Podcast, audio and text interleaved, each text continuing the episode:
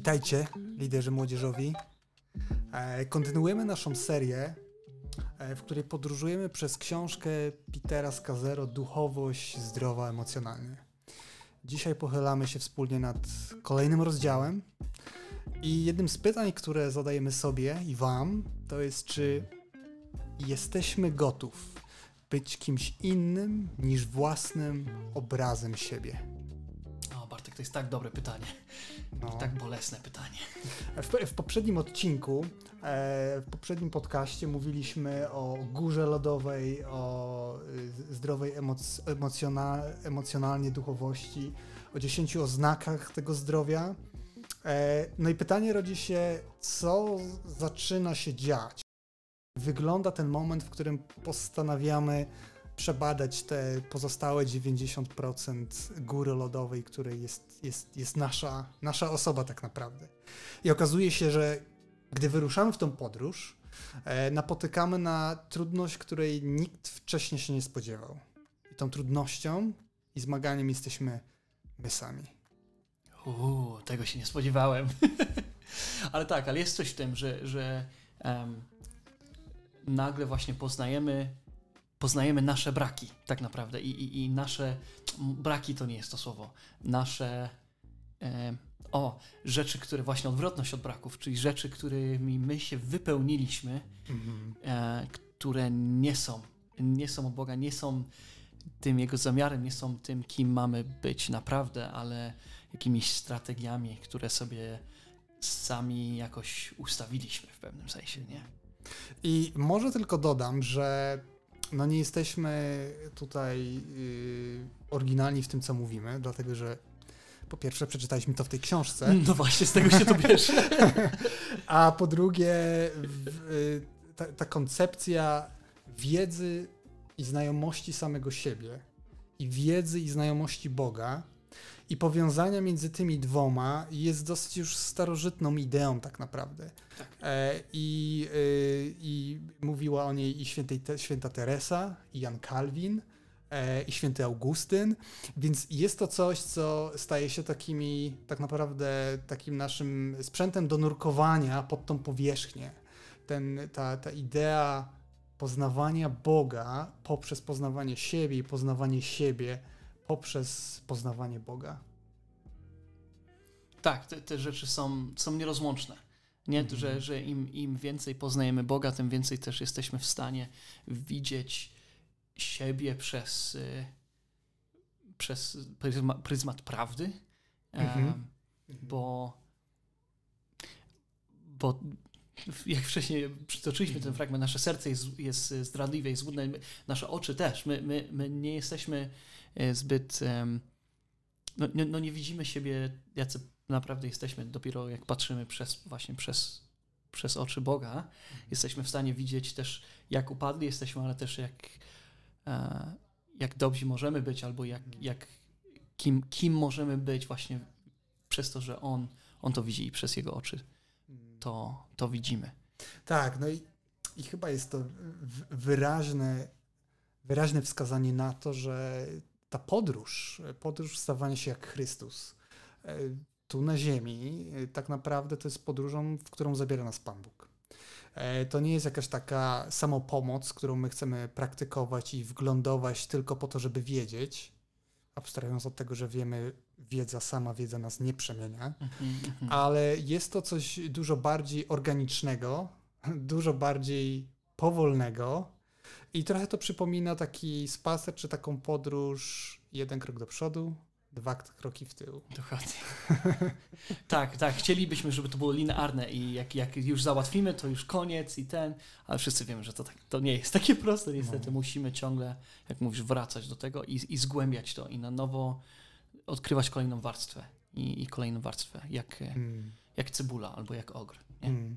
E, powiedz w tym rozdziale, y, autor tak naprawdę odkrywa przed nami pewne nowe pojęcie, definicje, mhm. które zaczyna używać tak naprawdę w tym rozdziale, a które dla niektórych z nas, albo przynajmniej dla mnie na samym początku, e, no brzmiało dosyć, dosyć podejrzanie. Tak, tak. I to jest to, to fałszywe ja. Nie, i szczególnie to jest, myślę, ciężkie pojęcie dla nas, bo przecież e, wiesz, ja okay, kiedyś byłem e, to, to, co było, przeminęło, teraz jestem nowym stworzeniem, więc jak to może być, że jestem nowym stworzeniem, ale dalej we mnie jest jakieś, jest jakieś fałszywe ja? O co chodzi? Mhm. Ale myślę, że to jest, szczególnie jako liderzy młodzieżowi, to jest coś, co pewnie słyszeliśmy od młodych albo widzieliśmy u młodych. W pewnym sensie oni zadają sobie, oni zadają sobie często to pytanie, kim ja jestem, nie? To liceum, to jest taki mhm. Gimnazjum, liceum, znaczy już nie ma gimnazjum, nie? Ale, ale ta końcowa część podstawówki liceum, to wszyscy zadają sobie pytanie, kim ja jestem i przymierzają te różne powiedzmy osobowości, nie? Tutaj jestem emo, albo jestem jakimś, wiesz, kujonem, albo róż, te różne mhm. rzeczy. E, ale my, nawet jako wierzący, myślę, że robimy coś podobnego, tylko my ubieramy, czasami próbujemy, próbujemy pokazać siebie w jakimś konkretnym kontekście. Mhm. A, e, podoba mi się, no, kontynuuj. O, właśnie, okej, okay, dzięki, dzięki. Potrzebowałem tego, dziękuję. E, tak, próbujemy pokazać siebie w pewnym kontekście, jak, że jesteśmy tacy i tacy i to sprawia, że my e, czujemy się, nie wiem, bardziej pewni, albo że my, my jesteśmy pewni tego, że my jesteśmy dobrzy. Nie? I nawet, nawet przed sam, głównie myślę przed samym sobą i przed Bogiem my próbujemy pokazać te różne rzeczy, nie? Że, i, I myślę, że dlatego próbujemy robić duże rzeczy dla Boga, albo próbujemy ignorować nasze uczucia, bo my chcemy pokazać, że ja już ja już jestem tak jak Jezus, nie? Bo, bo moim zadaniem jest stawać się tak jak Jezus, więc ja mhm. nie doświadczam złości, nie? Mhm. Albo ja, e, ja zawsze służę i robię niesamowite rzeczy i polerujemy tą, tą górną część tej, mm. tej, tej, tej góry lodowej, ale właśnie kiedy się zagłębiamy, nagle, nagle widzimy to wszystko, co nie jest, a mhm. jest, jest brudne i, i, i, i twarde, i ostre, i te mhm. wszystkie rzeczy, których, których nie, nie, nie, nie lubimy. Więc... I znowu, wracając do tego, co wcześniej mówiliśmy, to nie jest jakaś, jakaś nowa myśl, albo tak. to nie jest jakieś wymyślanie koła od początku, ale już Paweł, który jest autorem większości Nowego Testamentu, mhm. e, bardzo dosyć e, w taki e, obszerny sposób e, mówi o naszym e, starym człowieku. Tak mówi o starej naturze, którą powinniśmy zrzucać tak. i przywdziewać nową. Mhm. E, więc nie jest, nie jest to coś, nie wiem, oderwane od, od świata Biblii i od tego, czym tak naprawdę żyli, yy, żyli ludzie tamtych czasów w mhm. dużej mierze. Mhm. E, I podobało mi się szczególnie to, co powiedziałeś o tym, że w jakiś sposób można by powiedzieć, że ten, ten fałszywy ja to jest, yy, to jest ten obraz siebie samych, który mamy o sobie samym, mhm. ale jest to też obraz, który my myślimy, że inni mają o nas. E, I jest to ciekawe, bo ten fałszywy ja no jest okropnie uparty. Tak. Sam Paweł pisze, no wiem, co chciałbym czynić, wiem, co powinienem, ale no jakoś nie potrafię tego czynić. Tak. E, opisywał tą wewnętrzną walkę i wewnętrzne napięcie, bardzo elokwentnie, ale równocześnie przez to, że tak elokwentnie to opisał, to rodzi się pytanie, czyli w sumie co to znaczy? Często tak mam, jak czytam Pawła, mówię, ale świetne, ale co, o co chodzi? No, więc, e, więc historia i dziedzictwo tak naprawdę Kościoła i chrześcijaństwa w dużej mierze pomaga nam odpowiedzieć w taki praktyczny sposób to, to czym to jest. I tak. jedną z takich moich mm, ulubionych definicji, która tak naprawdę pojawia się w tej książce, E, to jest, że to nasze fałszywe ja to nic innego jak taki program emocjonalny. Mm. E, to jest sposób radzenia sobie z życiem i nasze sposoby osiągania szczęścia.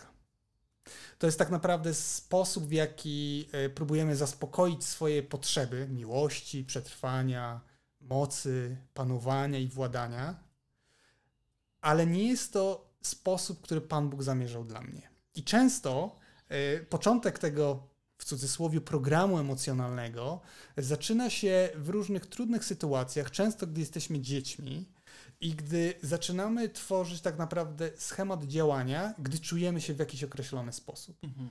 Tak powstaje nasza automatyczna reakcja na, na niewygodę, na dyskomfort, na ból, na kryzys e, i na inne takie sytuacje. Tak, więc fałszywy ja to tak naprawdę schemat naszego działania, radzenia sobie w trudnych sytuacjach, który tak naprawdę celem tego fałszywego ja jest przetrwanie i zaspokajanie naszych potrzeb w niewłaściwy, niezamierzony przez Boga sposób. Powiedz, jaka jest Twoja reakcja na tego typu definicję fałszywego ja czy starego człowieka? E, wydaje mi się, wydaje mi się, o, wydaje mi się, miałem mikrofon wyłączony, że, y, że to jest bardzo pomocne, bo to jest, y, my, my często ogólnie w świecie próbujemy znaleźć takie rzeczy tak czy siak. Takie testy, różne testy osobowości, e, wszystkie takie rzeczy, które pomagają nam zrozumieć siebie, to jest, że my próbujemy zrozumieć to, jak ja operuję, jak, jak, według czego ja podejmuję decyzje, um, jak, jak, jakie rzeczy mają na mnie wpływ albo wywołują jakieś większe reakcje. E, I, I, kiedy poznajemy głębiej siebie, wtedy możemy robić kroki do przodu. Tak, da, tak długo, jak jesteśmy ślepi do własnego zachowania, mm, tak długo nie jesteśmy w stanie coś z tym zrobić. I nawet to jest to, co chyba Skazero tutaj próbuje podkreślić, że my musimy poznać siebie i te rzeczy, które my próbujemy zrobić, by być dobrzy, czy by osiągnąć sukces, czyli to, to fałszywe ja. My musimy poznać nasze reakcje właśnie i tak, jakie one są najpierw, żeby móc z nimi przyjść do Boga i powiedzieć, ok Boże, to co teraz? Dopóki my, nie dopóki my nie przyjdziemy do Niego szczerze z tym, to my nie jesteśmy w stanie też tych rzeczy oddać Mu. Mm -hmm. Tak długo, jak próbujemy przykryć, nie? Tak, i nawet czytając tą książkę, czy prawdopodobnie słuchając naszej rozmowy, yy, można mieć wrażenie, że, yy, no, że to jest kwestia tygodnia tak? I to jest do mhm. opanowania rzeczy. Natomiast to, co powiedzieliśmy, zanim zaczęliśmy nagrywanie, e, to to, że to jest bardzo długa podróż. Tak. I podróż, która ma wiele kółek, wiele rozwidleń, wiele ślepych zaułków i wymaga szczególnej wytrwałości. No natomiast to, co jest takim dla nas szczególnym przypomnieniem e, w tej podróży, no to jest to, że tą podróż zaczął Bóg razem z nami. Hmm. E, my, podkreślę jeszcze raz, tak jak wcześniej powiedziałem, e, nie ruszamy w podróż samopomocy. Tak. My ruszamy w podróż odkrywania Boga i siebie w Bogu. Tak. A nie do takiego przegrzebywania i roztrząsania każdej jakiejś najmniejszej cząstki nas, bo tylko dlatego, żeby ją wyjaśnić, trzeba ją wyjaśnić, żeby nasze życie było dobre. To, to nie jest to, o czym mówimy. Nawet język Pawła, yy, który, który opisuje życie nowego człowieka, starego, starej natury nowej, jest takim bardzo wyraźnym znakiem. To nie jest spacer po parku, ale wiąże się z swego rodzaju wysiłkiem, oddaniem, determinacją i taką mocną, yy, silną wolą. Tak. Myślę, że ważne jest też tutaj podkreślić, że um, my możemy patrzeć na to fałszywe ja i być bardzo obrzydzeni trochę samym sobą mhm. i w pewnym sensie jest to zdrowe, bo to nie jest tak, jak powinno być. Kiedy my naprawdę zaczniemy poznawać te rzeczy, myślę, że będziemy sobą zawiedzeni. Mhm. Ale też musimy pamiętać, że wiele z tych rzeczy to są to są nasze najlepsze próby mhm. E, poradzenia sobie z tym i nie wiem, czy warto spędzać dużo energii, trochę karząc siebie albo bijąc siebie za to, co było i jak to nie po Bożemu sobie z czymś poradziliśmy. Mhm.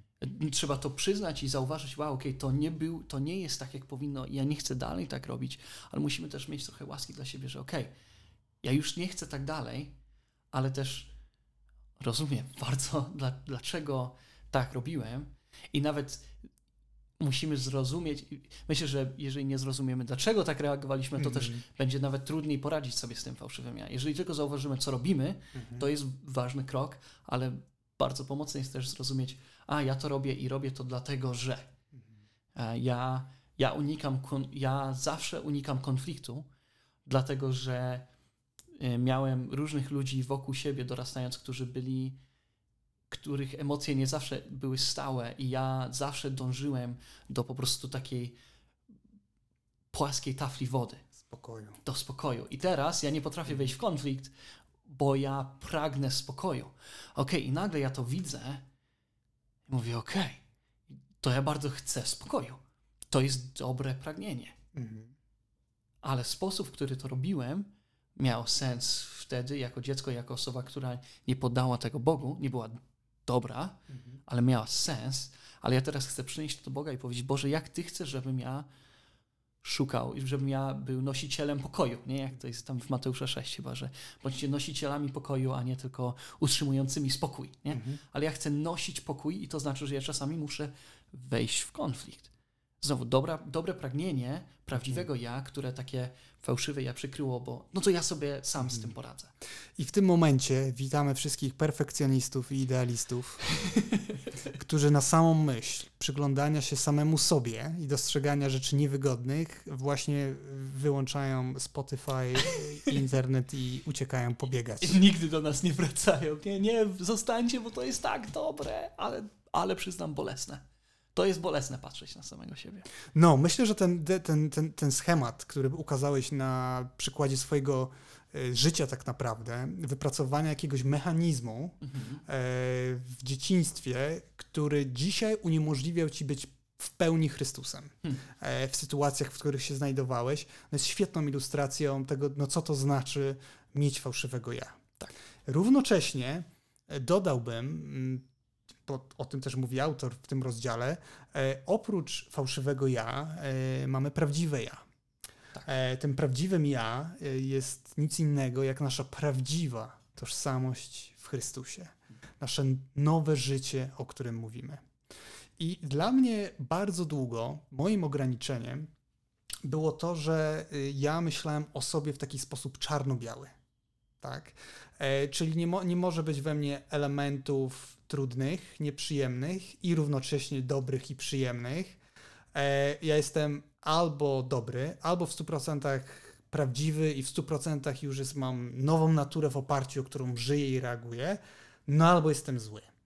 Moja personalna predyspozycja ze względu na mój temperament, moją osobowość, y, no jak może sobie potrafisz wyobrazić, jest to drugie miejsce, czyli to miejsce oskarżenia tak naprawdę mm -hmm. i tego mhm, poczucia bycia niegodnym i nie bazowania na tej pewności i odwadze, którą, którą tak naprawdę mam, mam w Bogu. To, co było dla mnie pomocne i uwolniło mnie od tego ograniczenia, myślenia w taki czarno-biały sposób o sobie, e, było y, myślenie o sobie jako y, o człowieku, który składa się z wielu części Bartków. Jest Bartek, który jest cierpliwy, jest Bartek, który jest idealistą, jest Bartek, który czasami chciałby przekląć, ale nie przeklnie w złości. Jest, jest Bartek, który jest niepewny i nie wie czasami, co ma myśleć. Jest Bartek, który się wstydzi tego, co zrobił w przeszłości. Jest Bartek, który oskarża się o byle głupotę. Jest Bartek, który ma ambitne i piękne marzenia związane z Bogiem dla swojej przyszłości. E, obraz czy przypowieść Jezusa o uczcie, którą ojciec przygotowuje dla swojego syna i zapraszają gości, ci goście nie przychodzą i, i zapraszają ludzi z ulicy i tak dalej. To jest właśnie dla mnie opowieść, yy, którą pokazał mi David Benner w jednej ze swoich książek, ale ona dla mnie bardzo wyraźnie pomogła mi w taki irracjonalny, mentalny, ale emocjonalny i duchowy sposób uznać całego siebie. E, wyobrażając sobie, że na tą ucztę, którą czyni ojciec, ja zapraszam wszystkie części siebie. Hmm. Te, który, z którymi nie chciałbym za bardzo gadać, wolałbym ich tam nie zapraszać. Tego Bartka, który się czasami boi, jest zestresowany, mhm. ale zaprasza też te części mnie, które ja lubię, tak? Czyli takiego e, Bartka, który ma refleksję, który troszeczkę stara się zawsze głębiej myśleć. E, Bartek, który ma nadzieję na to, że, że, że że Pan Bóg wkroczy wtedy, kiedy będzie potrzeba i tak dalej.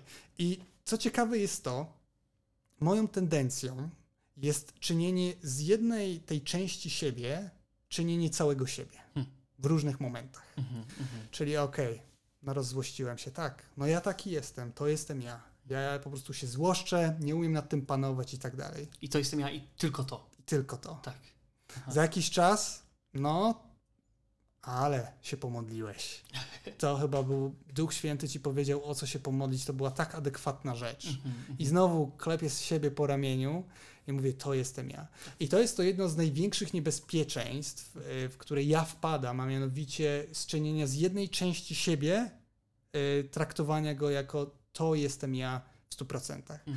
Podczas gdy na ucztę oblubieńca y, pojawiają się wszyscy ci goście I co więcej, ja nie muszę się zajmować tymi gośćmi. Hmm. Dlatego, że to gospodarzem i oblubieńcem jest Jezus, przyjmujący każdego z tych gości. I jak wiemy w tej przypowieści, są goście, którzy nie przyszli w odpowiedniej szacie Hmm. i powinni zostać wyproszeni. Tak. Ha. Ale. O. To jest. To jest mocne. Nie myślałem o tym nigdy, szczerze, to jest. No.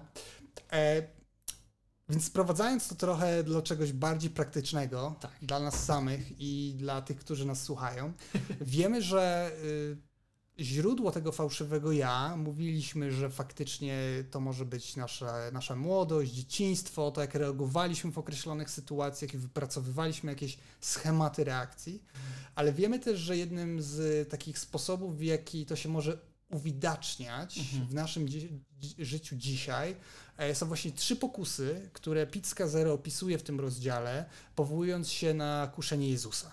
Tak, i on, on mówi najpierw, y, pierwszą, pierwszą pokusą jest, żeby się opisywać według tego, co, co ja robię, nie? Jeżeli jesteś synem Boga, to powiedz, żeby te skały zamieniły się w chleb, nie?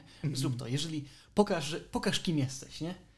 Dalej on, on próbuje opisać siebie według tego, tego, co mam. Mówi, a wszyscy inni mają rzeczy, ty niczego nie masz.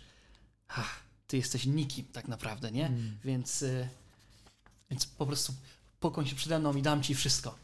I ostatnie, ostatnie co on mówi, to jest, y, że ja jestem tym, kim inni myślą, że ja jestem, więc diabeł, diabeł mówi, pokaż, że jesteś Bogiem, zeskocz i cię złapią anioły, pokaż wszystkim, kim jesteś, nie? Myślę, że to jest, to są to fajny pryzmat, przez który można patrzeć, okej, czy co ja robię, według czego ja próbuję się definiować, według, według jakich rzeczy ja robię, według czego co mam, albo według tego, co myślą inni. I to, to, to może pomóc. A myślę, że są też e, inne jakieś narzędzia, które możemy wykorzystać do, do odnalezienia siebie, tak jak wspomniałem, te testy osobowości i te inne, ale widzę Bartek, że masz jeszcze coś do powiedzenia o tym. No bardziej chyba chciałem faktycznie tak to podsumować, te trzy pokusy, o których wspomniałeś, bo one Dawaj. dosyć wyraźnie wybrzmiały w, e, w tym fragmencie w życiu Jezusa, gdy spędził czas na pustyni, w ciszej samotności. Mhm. E, Pierwsza to, co powiedziałeś, pierwsza nasza pokusa, naszego fałszywego ja, to jestem tym, co robię. Mhm.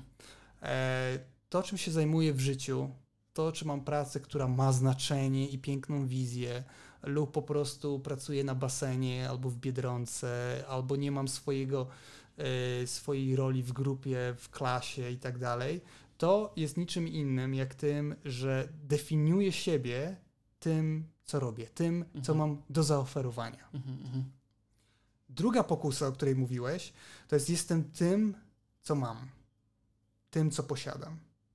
I znowu e, łatwo, i znowu może to jest jakieś takie klisze chrześcijańskie, e, my mówimy nie, nie, nie, no oczywiście, że ja nie jestem tym, co mam, ale bardzo naturalnie i bardzo odruchowo wpaść w tą pokusę, nie porównując się nawet z innymi, ale myśląc o tym, co chciałbym mieć, a czego nie mam. Mhm. W tym sensie.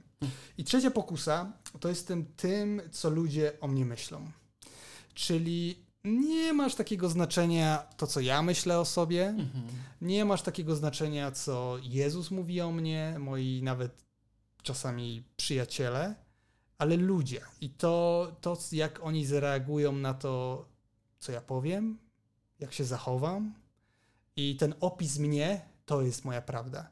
I, i, i, i może niefortunnie to ująłem w słowa, ale czasami to również są nasi najbliższe osoby, które nas Mhm. definiują. Tak. E, Ja pamiętam przez lata, y, kilka lat temu dobrych byłem w, na takim wyjeździe misyjnym w Afryce. I jest to dosyć zabawna rzecz, dlatego że są miejsca i środowiska w Polsce, gdzie dzisiaj pojadę i gdy powiem, że jestem Bartek Tesluk, ludzie mówią, to ty byłeś w Afryce? Ha. Tak jakby dalej definiują mnie, przepraszam, przez jedną rzecz, którą ja zrobiłem 10-12 lat temu, Aha, aha. która tak naprawdę no, wydarzyła się owszem, ale Aha. to nie jest jakiś taki element de- definiujący mnie Mhm. tak, y, tak bardzo wyraźnie. Mhm. Więc są to jakieś trzy, trzy pokusy, które wskazuje, wskazuje autor w swojej książce. Tak. Tak, i, i ja myślę, że szczególnie, jakby myślę, że każdy z nas ma tendencję do jednej z tych trzech pewnie ponad innymi, ale wszystkie trzy się przewijają. I co jest ciekawe, to jest, y, Jezus nie poszedł na pustynię tak przez przypadek, ale go Duch Święty tam poprowadził. Mhm. I on musiał przejść przez taki okres y, bycia kuszonym. I żeby Mhm. odkryć te rzeczy, do których ciągnie, żeby, i, żeby specjalnie się, nimi przeciw, się nim przeciwstawić. I, i, I to jest ten punkt, y, do którego wracamy, który w poprzednich odcinkach poruszyliśmy o ciszy i samotności. Tak. I, I zanim troszeczkę go zgłębimy, Tak. e, jest jedna. y, Autor podaje cztery wskazówki, Aha. w jaki sposób możemy odkrywać nasze prawdziwe ja w Chrystusie. Tak. E, Wspomnijmy jedną i potem przejdziemy od razu do ciszy o samotności, którą on też rekomenduje, ale jedną, którą oboje uznaliśmy za dosyć istotną i to Mhm. jest mianowicie powierzyć swoje życie również zaufanym osobom, wejść w kontakt z osobą, którym ufamy. Mógłbyś coś więcej o tym powiedzieć? Tak, myślę, że em, to nie jest dla nas może bardzo odkrywcze, żeby myśleć, że potrzebujemy kogoś, kto nas prowadzi w jakiś sposób, ale to, co może być bardzo pomocne, to jest trochę myśląc o tym na nowo, to jest znajdźmy kogoś, kto jest emocjonalnie dojrzały w tym, który zada nam ciężkie pytania albo który, który będzie nas prowadził i, i przyglądał się razem z nami temu fałszywemu ja. Że to nie jest ktoś, e, obok którego możemy przejść e, bez tego, że oni się nam przyjrzą. Nie możemy być tym, tym fałszywym ja i oni nic nie powiedzą o tym, tylko oni nas Mhm. na tym trochę złapią i w miłości powiedzą hola, hola, hola, co, co jest, albo powiedz więcej. Nie, tutaj autor podaje przykład swojej żony. Ja też w poprzednich odcinkach mówiłem o swojej żonie, a, ale też, też miałem znajo- innych znajomych, którzy. Niedawno miałem, miałem znajomego, który spędziliśmy razem e, z Sylwestra i on po tym wysłał mi, jechał samochodem, nagrał siebie na wideo, mówi: Hej, e, trochę mi głupio, ale jesteśmy blisko i widziałem coś. I chcę zadać pytanie. Nie mówię od razu, to tak jest, tak, tak mówi Bóg, ale chcę zadać pytanie, bo coś tutaj chyba jest nie do końca i myślę, że warto, żebyś nad tym się zastanowił. I to było dla mnie y, bardzo trudne. Ja, nie podobało mi się to, ale, ale to też myślę, że miał, miał rację. E, I, I przynajmniej to była dobra kategoria, żeby na chwilę się zatrzymać i naprawdę się temu przyjrzeć. mam kontrowersyjne może trochę pytanie Dawaj. co do tego. Y, W jaki sposób byś powiedział y, tego typu relacja, czy posiadanie zaufanego kompana w tej podróży wewnętrznej Aha. różni się od posiadania mentora albo byciu w relacji uczniowskiej? Och. Hmm. A czy myślę, że ten mentor i uczniostwo to jest ciężkie, bo my to definiujemy bardzo szeroko. Mhm. A, I myślę, że niektóre z tych rzeczy, które taki mm, duchowy um, spiritual leader, dyrektor duchowy, tak? Mhm. e, albo jakkolwiek to nazwiemy. Może niektóre rzeczy się wpasować w tej Mhm. takiej szerokiej definicji uczniostwa, ale myślę, że em, taki, taki dyrektor duchowy albo ktoś, kto to jest ktoś, kto y, spędzi z nami dużo czasu myśląc o tym, co jest teraz, jak ja przeżywam Boga teraz, kim ja jestem w tym miejscu. Em, nie wiem, zgodziłbyś się z tym? Masz, masz trochę Ach, no tak zdecydowanie. No, dla mnie to był taki decydujący moment w tej mojej podróży, Mhm. dlatego że y, mówiąc wprost, byłem dosyć mocno, mm, tak powiem, przeżyłem wiele różnych relacji uczniowskich Mhm. i miałem poczucie, że Jezus zaprasza mnie do czegoś głębszego. Mhm. Nie miałem pojęcia, jak się za to zabrać i co to w ogóle znaczy. Mhm. Y, I jeden z przyjaciół, że ze znajomych powiedział mi, no potrzebujesz takiego duchowego przewodnika, kierownika. Ty nie potrzebujesz mentoringu, który ci pokaże, jak poprowadzić spotkanie. Nie potrzebujesz kogoś, kto ci pomoże wyznaczyć kierunek i cel twojej służby i tak dalej. Potrzebujesz kogoś, kto się z, razem z tobą zatrzyma w miejscu, jakim ty jesteś z Bogiem. Tak. Takim, jakim jesteś. I w tym sensie, i, w, i to jest jakieś trzy lata temu, odkąd ja zacząłem się spotykać z takim jednym człowiekiem, spotykamy się raz w miesiącu przez godzinę, 60 minut.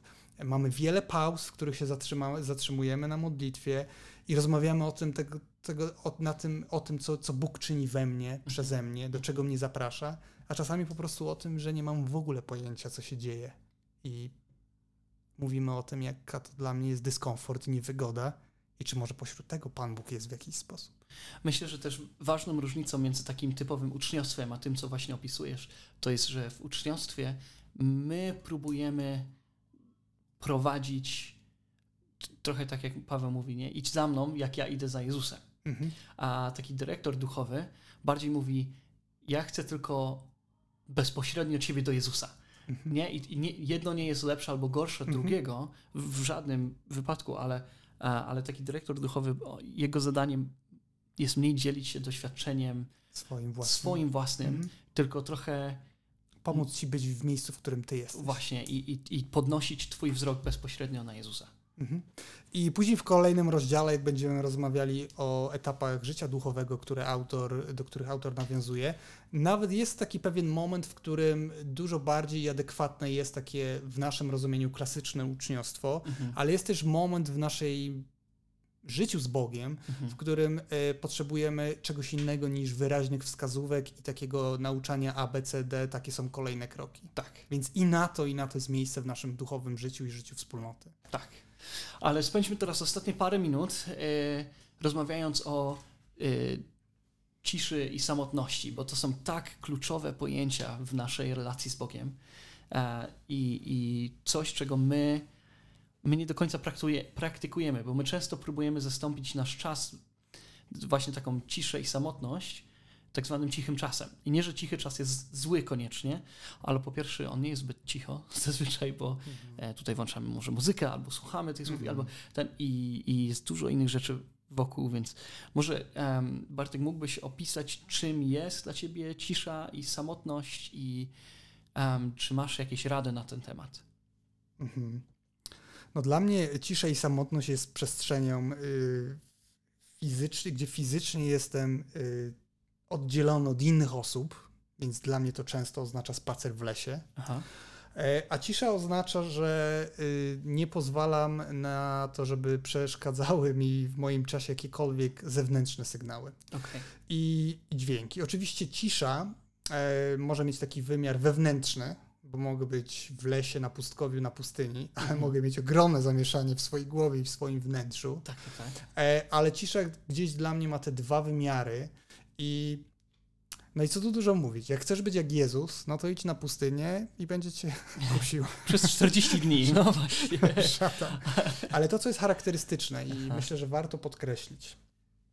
Henry Nouwen pisze o tym w swojej książce, że cisza i samotność są tym piecem, w którym przepalają się wszystkie te niezdrowe elementy naszego ja. Mm, to jest tak naprawdę to miejsce, w którym nasze własne mechanizmy zaczynają zawodzić. Tak. I, i, i bardzo pomału, bardzo pomału, y, no nie mamy innego wyjścia, będąc w ciszy i samotności, jak otwierać nasze ściśnięte pię pięści i otwierać ich do pełnego oddania się Panu Bogu. Dokładnie. My, my musimy musimy trochę wyjść ze swoją strefą komfortu. To jest, co też jest czymś, co e, Skazero powiedział. I, i pozwolić Bogu wejść w te wszystkie miejsca i nie próbować um, samemu, samego siebie trochę zaprzątać różnymi innymi rzeczami wokół. Nie tylko siedzieć w tym i, i, i siedzieć przed Bogiem i przed Ojcem i po prostu być przez dłuższy czas. Mhm. I nie rozpraszać się innymi rzeczami, nawet świętymi myślami. W w cudzysłowie, nie? Mhm. Trzy wskazówki, które możemy dać. Dawaj. E, to jest po pierwsze, zaprzyjaźnij się z ciszą. Tak. E, I to już samo w sobie jest trudne, dlatego że my chcemy, żeby cisza była również efektywna tak. i właściwie wykorzystana. Aha. E, ale jest taki, takie słodkie miejsce, gdzie ta cisza może być po prostu ciszą. Tak. Drugie, niech nuda stanie się czymś normalnym. Znowu naszym odruchem w ciszy i w pustce jest ją zapełniać. Mhm. E, naszym takim wyzwaniem może być to, że po prostu w tej, w tej pustce, w tej ciszy, w tej nudzie możemy po prostu być. Mhm.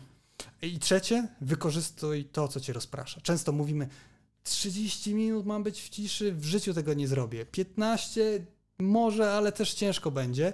Przecież ja, mi się włącza wtedy myślenie, chęć pracy i tak dalej. I myślę, że to, co jest ważne, to tego typu rozpraszacze, jeśli chodzi o ilość myśli i tak dalej, traktować za każdym razem jako okazję, by wrócić do Bożej obecności. Hmm. Czyli za każdym razem, gdy coś odwraca moją uwagę, możemy skierować ją z powrotem: O, patrz, Panie Boże, znowu tutaj odbiegłem. Witaj z powrotem.